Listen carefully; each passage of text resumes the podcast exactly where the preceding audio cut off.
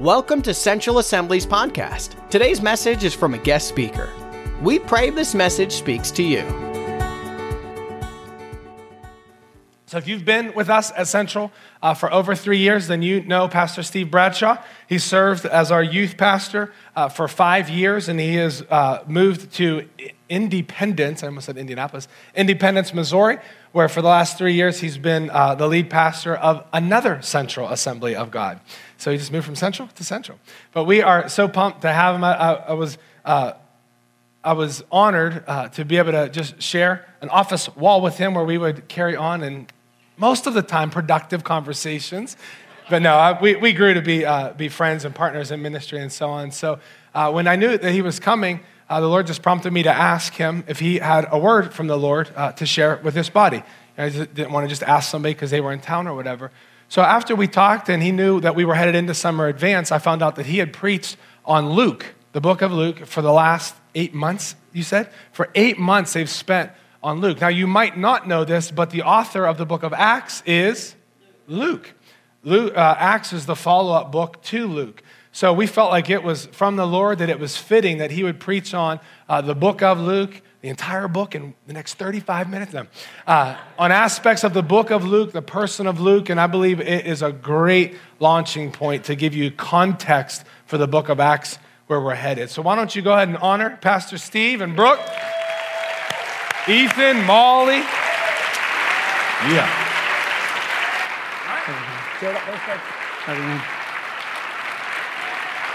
Praise the Lord.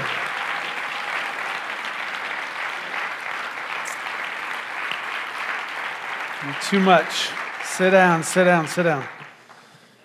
Oh my goodness.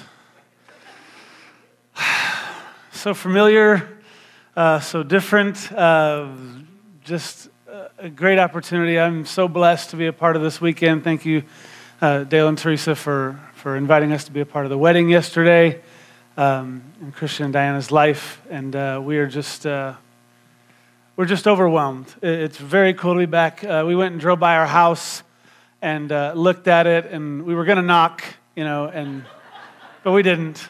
And, uh, but I noticed that, you know, just like the trees are just like bigger. Like, how did that happen? Like, I guess I did the same thing. Three years, we, we expand our ministries, right? Anyway, um, but no, it's been fantastic. We were just outside of Kansas City, Missouri. Um, when we left Central, we knew that God was calling us to lead ministry. We didn't have that exactly lined up where that was going to be yet. We did get a chance to come back and get our stuff uh, and, share with everybody. That is right, Pastor Kurt. We did come back. We just talked a few minutes ago in that when we came and got all our stuff out of the, the storage unit. Anyway, um, and uh, we, we went and we launched and, and began a revitalization project at a church, uh, Central Assembly West Side. You know, throw some gang symbols. Uh, but, uh, you know, they've been there for, since like 1959. And uh, the church is just, it's been a staple in the community. Uh, never got very large of a church. It's, it's, uh, it's just a community church. Uh, when we got there, they had been without a pastor for about 14 months, and uh, they were just having somebody come in and preach and, and basically cover those bases. And the faithful parts of the church were just giving and serving and blessing, and, and uh, they were just keeping things rolling. And uh, they needed leadership, and God tapped on our shoulders and united us with them. And it's just been a great, a great connection uh, for these three years, or two and a half, a little over two and a half, almost three years now. And uh, God's just moving in our body uh, at the church. He's, he's recentering us on what, what the church is really all about. Uh, that's where part of the Gospel of Luke jumped in our hearts, and that's where we shared that this last year. We believe that God was speaking that to us when Pastor Kurt shared the book of Acts is where you're going that was like, man, that's just really cool because we've been digging into the first half, and now you guys are going to jump into the second half. It's really awesome. Uh, you don't feel that connection because you know we're way over there, but or there anyway, whichever way we're facing. But uh, but no, we're just we're thrilled to be here. Uh, and see all the, the smiling, happy faces. And if you, if you didn't miss us, don't worry, we'll be gone this week. So that's fine. Uh, God bless you. God bless us all, everyone. Okay. Um, so I don't know if you have ever been the outsider. Has anyone ever been the outsider before? Uh, yeah, yeah. We, when we moved here uh, a few years back, we were definitely the outsider. Uh, I had the name Bradshaw, So that worked pretty well in Pittsburgh world. Um, yeah, but uh, we were definitely the outsider, and uh, I, I, get that. Uh, I've experienced that a few times in my life on the outside, looking in, not being comfortable, maybe not even feeling welcome. That's not what we felt here, but maybe not even feeling welcome sometimes. We are that outside person. Uh, I can relate to that fully. Uh, once I was in a theater, the movie was about to begin, and I had to have a quick restroom break. Anybody ever done that before? It's like, oh, good, couple minutes here. All right, so, so I run, I go in the restroom, I pick a stall, I sit down. Sorry, too much information. I sit down real quickly, and I'm finishing up real quickly, and then all of a sudden I hear ladies' voices. And I was like, oh no. And here I am. And, and, it was like one of those where it was empty when I went in there, but now a movie just let out and now it's filling quickly. And I'm like, okay, this. And then I flash back to when I walk in. I was like, yeah, there were no urinals. This was all, this was all seats. So what's your exit strategy, right? Like, what do you do? So I finish up. I, I kind of like got, a, you know, one of those just threw the door open, went and washed my hands, and the lady next to me looked at me. And I said, Sorry, wrong room, and just went out. I was the outsider. I did not belong in there. I remember being a sophomore in high school, and they started a men's chorus at my school, Waynesville High School in Waynesville, Missouri, right next to a military base, very ethnically diverse. Uh, well, I guess you could say it wasn't because they started a men's chorus. There were 30 to 40 men or young men in that chorus. I was the only white dude. I don't know if that's diversity or not. Uh, I was the only white guy in that, in that all men's chorus, and so I was definitely the outsider of that setting. Hey, I'm just one of the guys, sort of. Anyway, um, I remember uh, when I was at my five year class reunion in high school. Anybody ever remember those, those reunion moments? Did you ever go to those? So it was, it was good. I was a newbie at my high school. I went, only went to that high school for two years, and so I was always the outsider. But when we went back for the five year reunion, and everybody was partying it up, they were having a great time. It was like we were stuck in a frat house, is what it felt like, right? And everybody there was, uh, I mean, it was like, it's, I didn't know if they were allowed to drink otherwise, but they just felt like this was the day, you know? And they had like a can in this hand and a can stacked on top of it, popped open, with a cigar here and a cigarette here and a can here and a bottle in their pocket. And it was just like, as much of this as I can get into me, we're doing this right now, right? And so they're just having reunion, right? This is like high school all over again for them.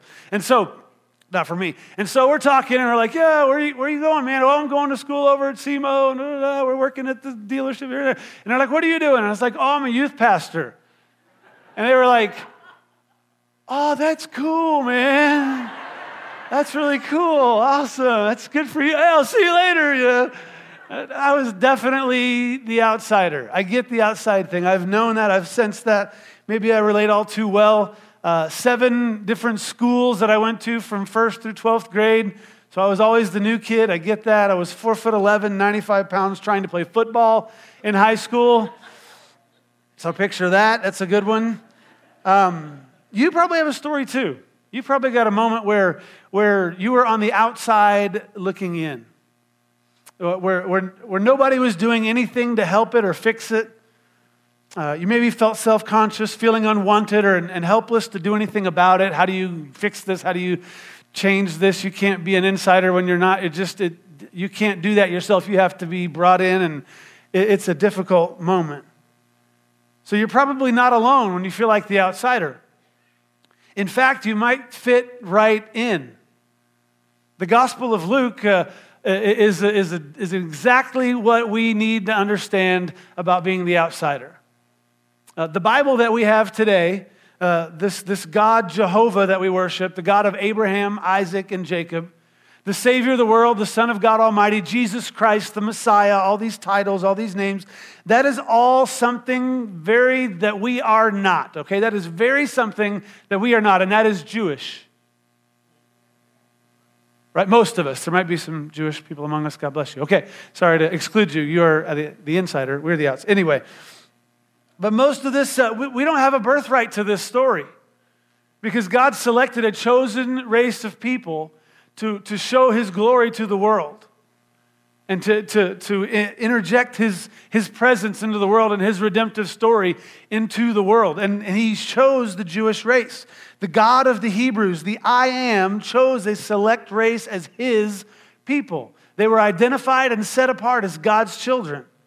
That's why we call them the children of Israel, not because they were all young in children's ministry, right? Uh, not because they were all young, but because they were in and we were not.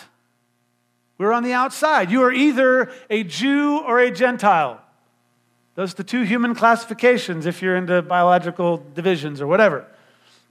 Of the 66 books of the Bible, 64 of them are written by Jewish authors. This is a very Jewish thing we got invited to, right? Uh, the other two, the book of Luke and the book of Acts, were written by a Gentile, an outsider that was brought in. In fact, the Gospel of Luke is the good news of Jesus Christ written by an outsider to outsiders. You know, there are certain things that you can say about people because you are one, right? There's certain things you can get away with. When you are one of that group, you can say stuff. When you're outside of that, you know, like men don't talk about anything to do with pregnancy. Just shut up. Just don't do it, right? You're out of your league. It's not going to happen, okay? You, you, can, you can be a doctor. Shut up. Lady walks in and had one kid. She's a professional expert, right? She's done this and you haven't, so shut your pie hole. Okay. Um, when you are in on the inside of that, you can speak to that. And that's Luke's advantage when he writes his gospel. He is on the outside looking into the story of Jesus, this very Jewish story. His gospel isn't heavy on Jewish things like Matthew's gospel is. Matthew's writing as a Jew to a Jewish audience. Luke is not getting all that, and his audience wouldn't get all that. And so he leaves that stuff out and he focuses on the gospel of Jesus to outsiders. Luke speaks good news to the lost, to the hurting, to the broken, to the downcast, the disenfranchised. We are them. That's who we are. Without Jesus, we are lost and apart from God. Jews had a way, but we did not. But Jesus opened the door for all of us, and Luke is standing there holding the door, waving us all in.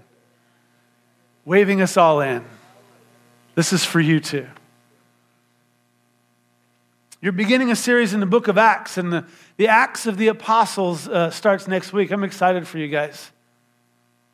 It's the only biblical narrative or recorded history of the early church after Jesus ascended to heaven. It lays out the purpose and the focus of the New Testament church, what we should look like as a church body. But it's inextricably connected to the Gospel of Luke. It's tied in very closely together. Luke wrote both the Gospel and the Acts with a crystal clear purpose. He reveals that purpose in the opening of each book. He gives us a quick introduction of each of those. Together, the two books create a handbook or a manual for the modern church to follow. I don't know if you like movies with sequels. Anybody into sequel movies? You could probably name a few of those. Uh, I'll say Star Wars for those who know I like Star Wars. You're expecting that probably? Yeah, okay. But you typically don't watch the second part of the movie before you watch the first one, right? Like, just go ahead and watch Star Wars Episode 4 and then just try to figure out who in the world these people are and why are they doing this, right? You don't know what's happening. You're lost. Father? Whose father? What? I don't get this. You don't understand what's happening because you didn't read the first part of the story. And Luke and Acts are very much a one work book, a collection that, that flows directly. It's a straight line story. It starts with the gospel and he goes straight into the Acts of the Apostles in the early church. And it goes hand in glove together. If you're going to understand the gospel or the, the Acts of the Apostles, you need to get into the book of Luke and understand who he is. So we'll, we'll do that really quickly this morning. And yes, I'm going to preach nine months worth of messages right here, now. Get comfortable.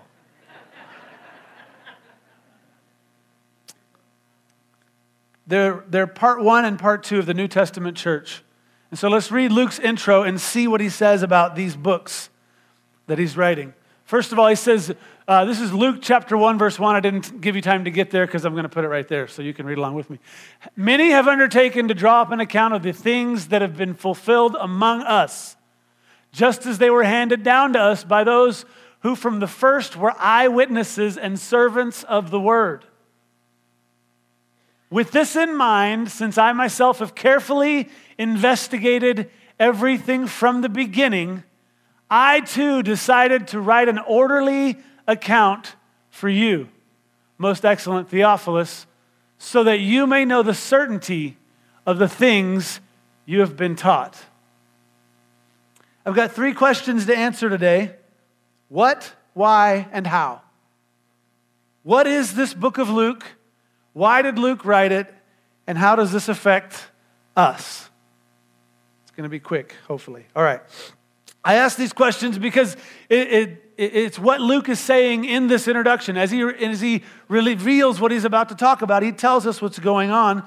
What is this book of Luke? In biblical times, something called oral, oral tradition was very reliable. It was uh, uh, incredibly trustworthy. Uh, studies of ancient texts and scrolls reveal incredible accuracy was retained by verbal sharing. They would literally speak that and they would have it shared verbally, and people would know that and recognize that, and they would share that verbatim to, to the T. Uh, but the weight of proof falls on recorded history, not just verbal sharing. Luke refers to many others who are trying to draw up or write down the story of Jesus. There's other gospel writers, there's other stories, and outside of the ones we have in our canonical in the New Testament, there are other accounts of trying to keep track of what Jesus said and did. Luke was a, was a staggered generation off, about half a generation off. As eyewitnesses aged, he was able to do some study and go and interview these people and get information. That's why I did the little book thing there. You got the, the, the papers and the studies of stuff where, where he's actually walking this out. He's going and talking to people who saw Jesus do this. He, he's that bridge generation, right? Where he wasn't there when that thing happened, but he's talking to people who were, and he's passing it on to people who weren't there either. And so he gets to do that, and he's, he's, he's done his homework. He's done his legwork on this. He's chased this out. Verse 3 says he carefully investigated the situation, literally documenting and interviewing those who were firsthand eyewitnesses. We know from related sources that Luke was a doctor, he was a physician. We know he was educated and skilled linguistically, as his gospel is written at a scholarly level.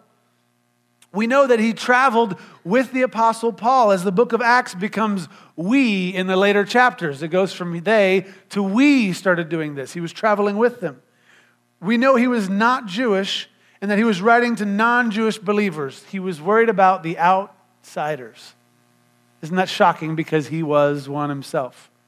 He addressed the book to most excellent Theophilus, a Greek name that had some weight to it, perhaps a sponsor, someone that, that commissioned him to this project, uh, but more likely it was just a question filled outsider, likely a real person, but it was actually implied to the rest of us to speak to all those outside the Jewish circle.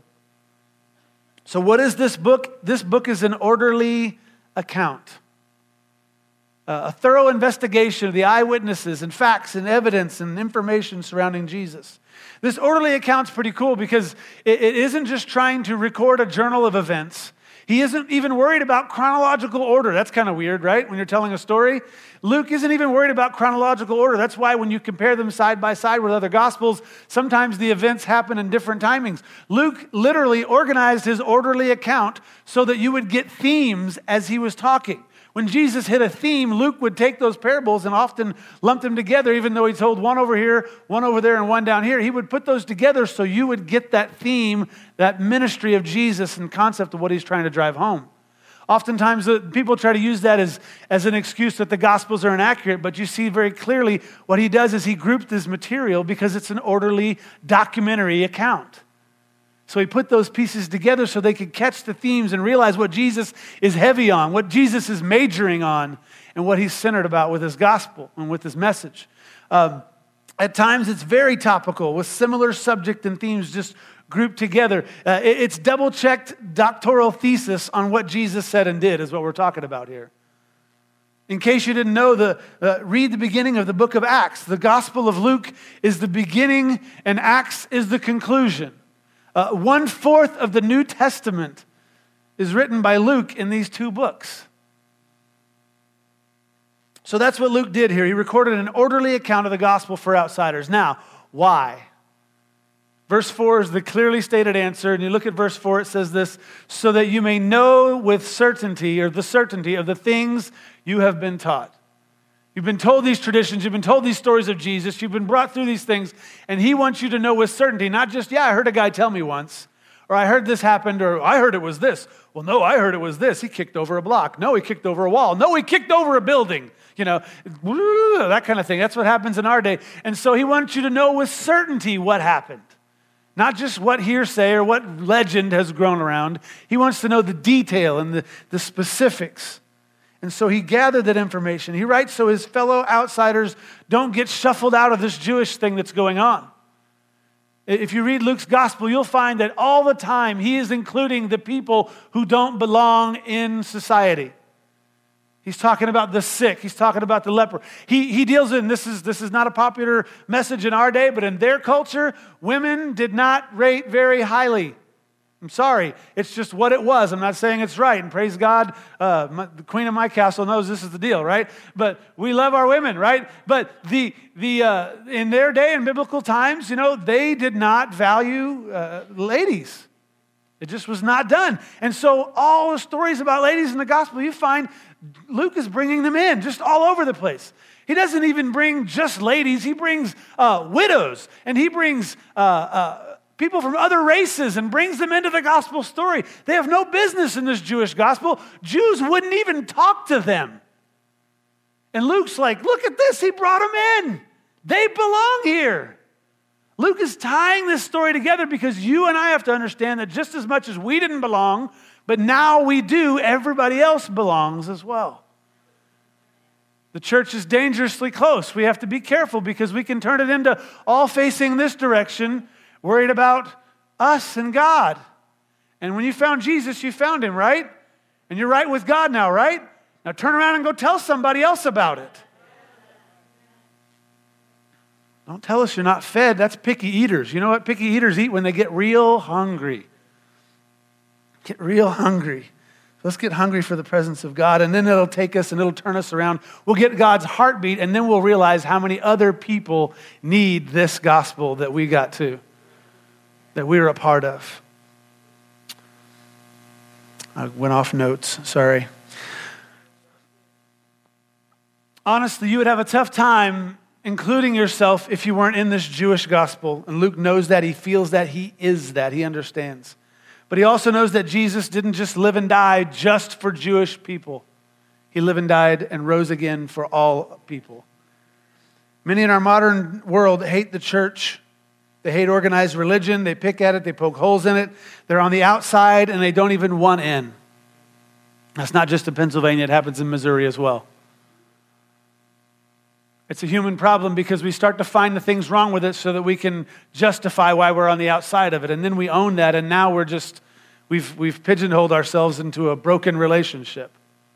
And people have done that with the gospel, They've done that with church. It's a very typical response to being on the outside. When you're an outsider, right? You, you find what's wrong with it. Well, I don't even, I don't even want to be in that. Forget that. Look what they did over there. I don't even like that either. That's not me. I don't even need them. You want to come inside? Sure, sure, sure. Right. That, that's the ask that we're missing, though, isn't it? They're on the outside going, the church is messed up, the church is all about this, and the church is burdened down with all this stuff, and they're buying buildings and they're spending all their money on this and that. And, and we're going, no, no, no, no, no, that's not what the church is about. But they're not hearing that. We've got to make sure we get that ask.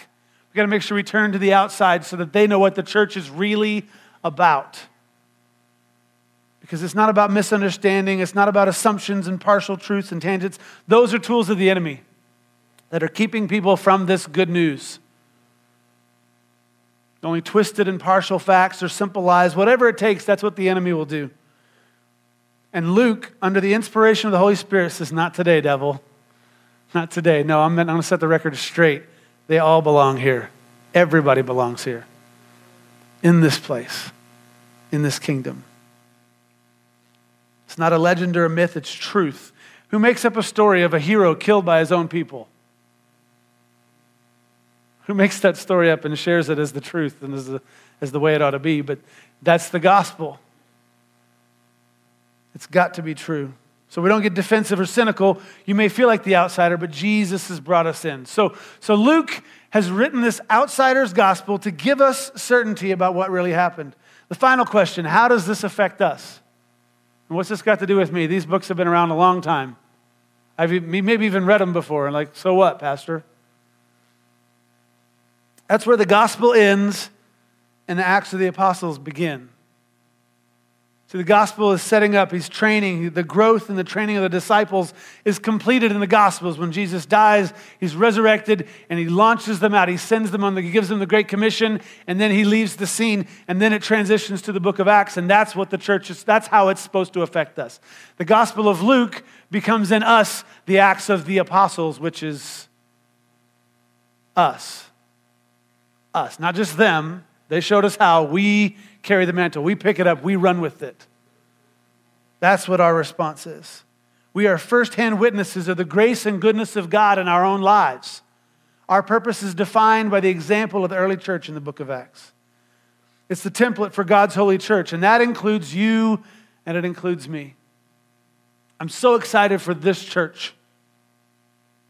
You, you don't just put yourself five years and just Oh, that was just a season. It was a season, but it was amazing. But our hearts are linked, and the smiles and the hugs and everything, the welcome home has been fun. It's been awesome. And I'm excited for this church to recapture again and again and fresh. I'm not saying it's been completely lost. I'm saying the church has to be awakened. We have to be, we have to be aware of what it really is all about. I have a great church in, in, in Independence, Missouri, but if we're not careful, church can get very churched. If we're not intentional as leaders, church can become very much about church. And we need a new something. Yeah, it's necessary. And I, we, have, we have property. Lord help us. Don't buy property. We have rental units. I'm like a landlord. It just, it's crazy. That's not what we're about. The church is about the kingdom. And so there's certain physical attributes, there's facilities, there's, there's maintenance, there's upkeeps, there's things that are, that are part and parcel with that. But I know your leadership and Pastor Kurt, I know the team that's involved here, they are centering this church on the book of Acts and what it's really all about. It's all about this gospel. It's all about everyone belongs in this kingdom, and we've got to get up off of our pew, our seat, whatever it is we sit on, and we've got to make sure that we turn our attention to the lost outsiders around us. This was a, a, passion in my heart when God brought us here. God spoke to my heart about uh, a season of ministry. We were in Springfield, Missouri for 12 years. Uh, we loved it there. We loved the pastor there. We had, it was, it was, he was Mr. Pentecost. That's our pastor, Moran, in Springfield. He's like, it's a Pentecostal church. And he does, everything's that, right? And, and long altar calls and times in prayer. Times as a pastoral staff, I was laying at the altar like, Wow, how long have we been here? Wow. He's still going. Are we going to dismiss this week or what? You know, like long stuff, right? And, it began to challenge me. And I, I shared this with some of the guys on the staff here when we came because it was like, how close do we need to get to God before it affects what we do out there? How, how much more of Jesus do I need until it starts pouring out of me? I've got to be filled to overflowing, right? But if I just spend all my time here at the altar, I might as well go to heaven right? I mean, it's kind of a joke, but it's legit. We've got to realize that God is filling us with a power and a purpose. The moment they were filled, I'm not stealing thunder here, maybe I am, but the moment they're filled with the Holy Spirit, what do they do? They, they turn around. So we can have all the power and the presence of God in our lives, and it's amazing, and it's what it's for. But it, what it's for is to go and speak something truthfully to the world around us to tell the gospel message, to share it with somebody else. We all belong in this kingdom. I know Pastor Kurt's heart for pure and simple gospel. I know his desire to declutter the mission and lead this church to its full potential. And the church is dangerously close. I had a couple mental images I wanted to share with you, much like a race car strapped to one of those RV trailers. right? You got like an Indy car running like 10,000 RPM, just going 200, or wants to go 200, but it's got an RV trailer on it, right? And then behind that, it's towing the other car that just go around in town in, right? And that, that's what the church can become. We've attached too many things to the simple gospel of Jesus Christ died for sinners, of which I'm the worst. And we all belong here. Everybody belongs in this kingdom. They're not going to do it exactly like me. If you go, if you go to Spain, they're going to do it differently. You go to China, they're going to do it differently. It's going to have the same principles of the gospel of truth and love and God, but it's going to, it's going to practice differently. And so we've got to recognize that. We've got to understand that. It, the same thing like a thoroughbred horse that's strapped to one of the Amish buggies that you see toting around. like this just Kentucky Derby champion has got a buggy behind it. You know, the one wheel wobbles. It's crazy to think that that's what we can do to the church if we are not intentional, if we are not careful, if we are not missional as a church. We've got to be on purpose. If it's not about souls, then why are we doing it? And when you go to a church that's been around since 59 and everybody there has been there since 59, we had to come in and I literally I shared this with them and let me share it with you and you take if it applies, wear it and if it doesn't just you know, whatever, that's fine. But I shared with the church as we interviewed with them, I said, well, you can have church exactly the way you've always done it and do what you've always done, and it will die with you. It'll die with you. They'll close the doors. We've seen it happen, right? They just the last member dies, they lock up the place, and it's an empty building until the bank or somebody comes and does something with it. We've got to make sure that we pass this thing along. We've got to make sure that this is about somebody else. The gospel is never about me, it's about me sharing with somebody else.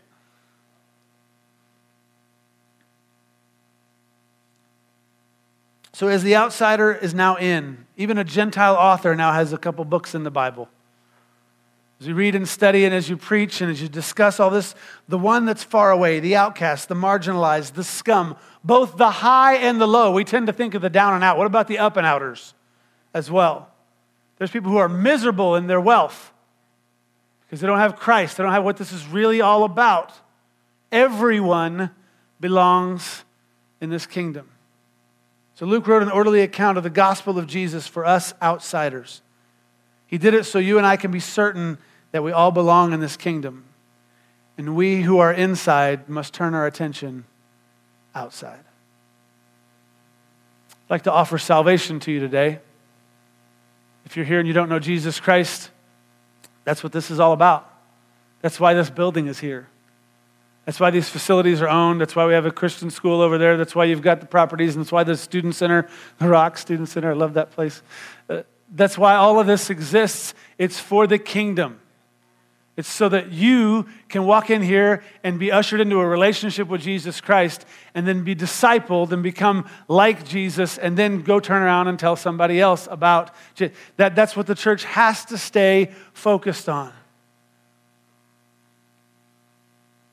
Go Deeper Club is not, not really helpful for the kingdom sometimes. I don't know if God's impressed with the depths of my theology, theological discussions. Do you think he's impressed sometimes? Let's talk about when he's going to come back.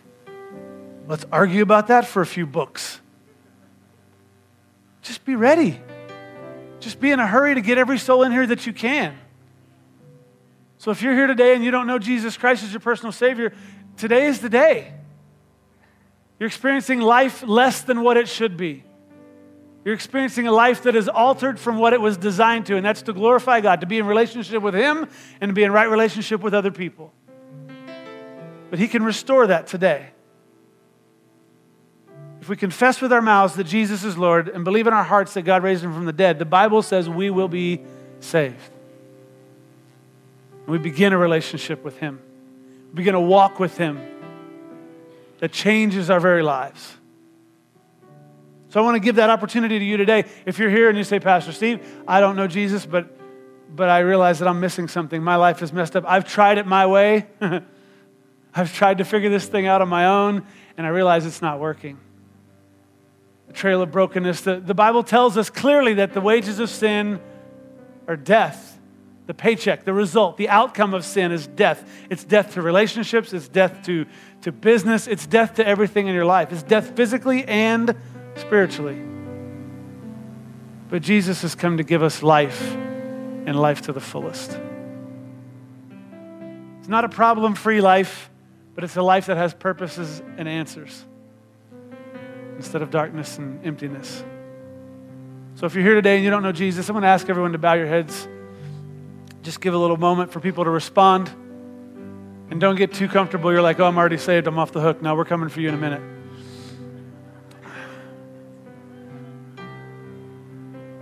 Salvation is where it begins. Say, Pastor Steve, I need Jesus Christ in my life. Pastor Todd's helping me watch, got eyes on this. And if, if you need Jesus Christ, you need forgiveness of sins, you want to begin or walk with Jesus today, we just ask you to raise your hand and make eye contact with me so that we can make sure we've got everybody. And, and what we'll do is Pastor Todd and the pastoral team will pray with you as we finish out service uh, when we're done. So we're not going to call you out. We're not going to make you stand up or do anything. We just want you to make a decision today. If you're not following Christ, today is the day of salvation. Today is the best, best life possible is lined up for you to begin right now. So if you're here, just raise your hand and say, Pastor Steve, I, I, I want to give my life to Jesus today. Anybody here? Anybody here? This is your moment. This is an opportunity that God that, that God sent his son for so that we could begin this relationship and walk it out with him. Anybody here?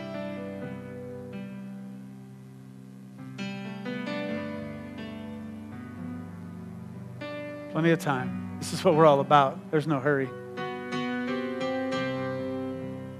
Anybody here? You see a hand? Yes. All right. God bless you. Here? God bless you.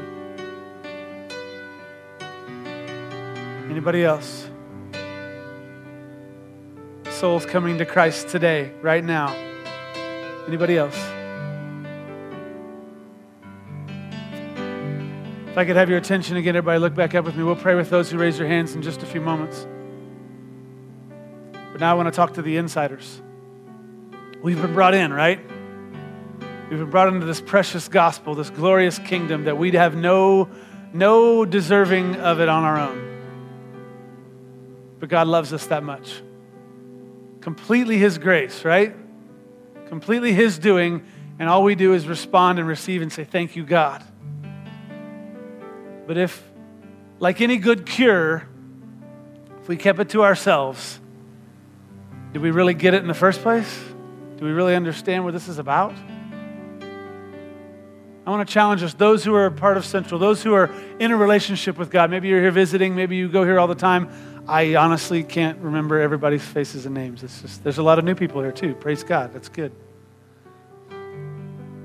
But I want to challenge you as an insider, as somebody who knows Jesus personally, we have to make sure that our attention is turned outside.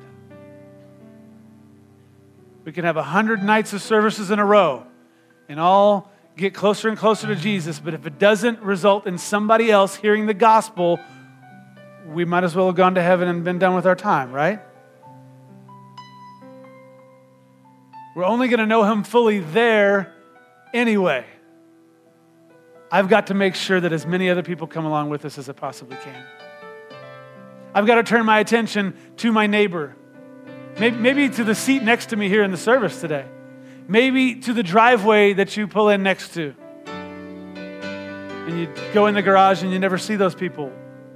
Figure out a way. Maybe God has placed you there. My wife has a wonderful story a few weeks ago of some lady that we've met at Chipotle because we like Chipotle. We go there every Thursday, it's our lunch date. And we met her there, and then my wife ran into her at Sam's Club and just, hey, you, hey, where are you, why are you guys are you're not at Chipotle. Well, you're not either. What's going on? Yeah, like we'll have to live there. I don't know. But but it was poor. They were about to leave the store, and God sent a rainstorm. You're like, well, that's kind of super spiritual. Well, no, it like was pouring, and Brooke said, I'm not loading the car up in that. I'm going to eat lunch. And so she had the kids with her, so they went over and they go to the counter and they get lunch, and guess who's at the counter? This lady that we met at Chipotle. And they're like, hey, and then Brooke starts to walk away, and she's like, you know what? God just quickened her heart to, to give her an invitation to church. Said, hey, we're pastors over at Central. We'd love for you to come to church with us sometime.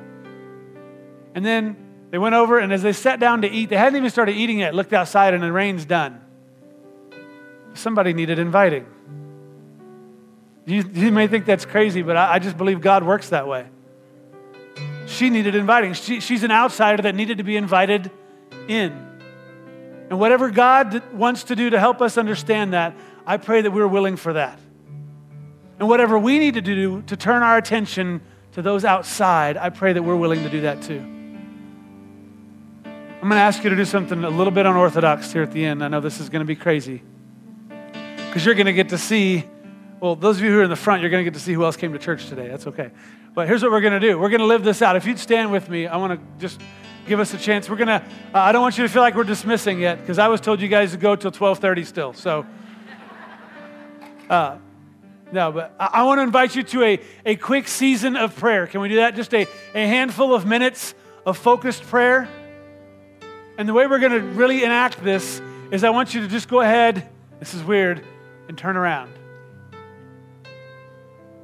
Oh, it's so awkward.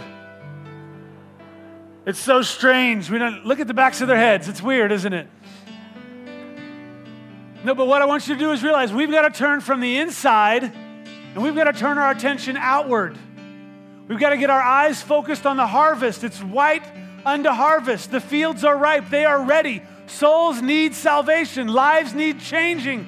Jesus needs to deliver people, and you and I have the message. We have the answer. We have the good news. We have the gospel. So I want to invite you to take a moment and say, God, what can you do through me for those that are right in front of me, right outside those doors? And let's begin to pray. Let's begin to turn our hearts to God. God, what can you do in this moment? Go ahead and lift up a prayer to the Lord.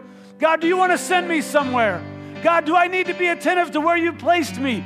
God, is this new job that you've given me, is this so just for the sole reason of winning someone over to, to the kingdom? This neighbor that's nearby, this person that I met the other day at the store.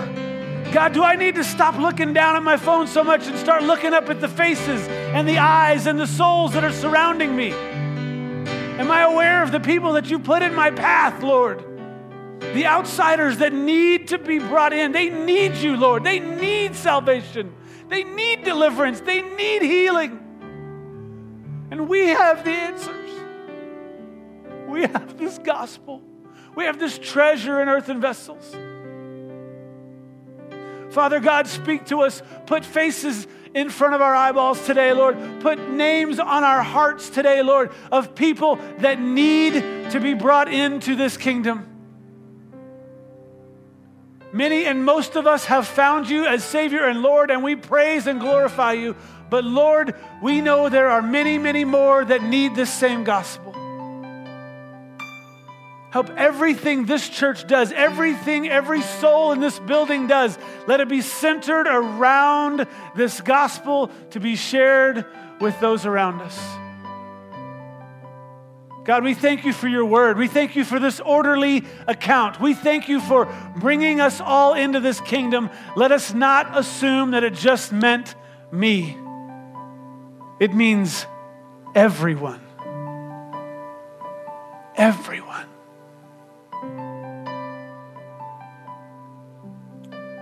Have your way in our lives. Guide us, direct us by the power of your Holy Spirit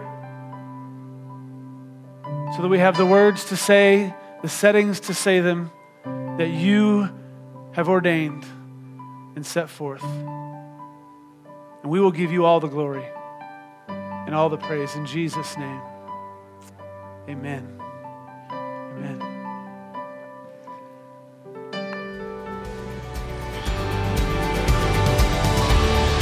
Thank you for joining us. Be sure to check us out on the web at centralconnect.org.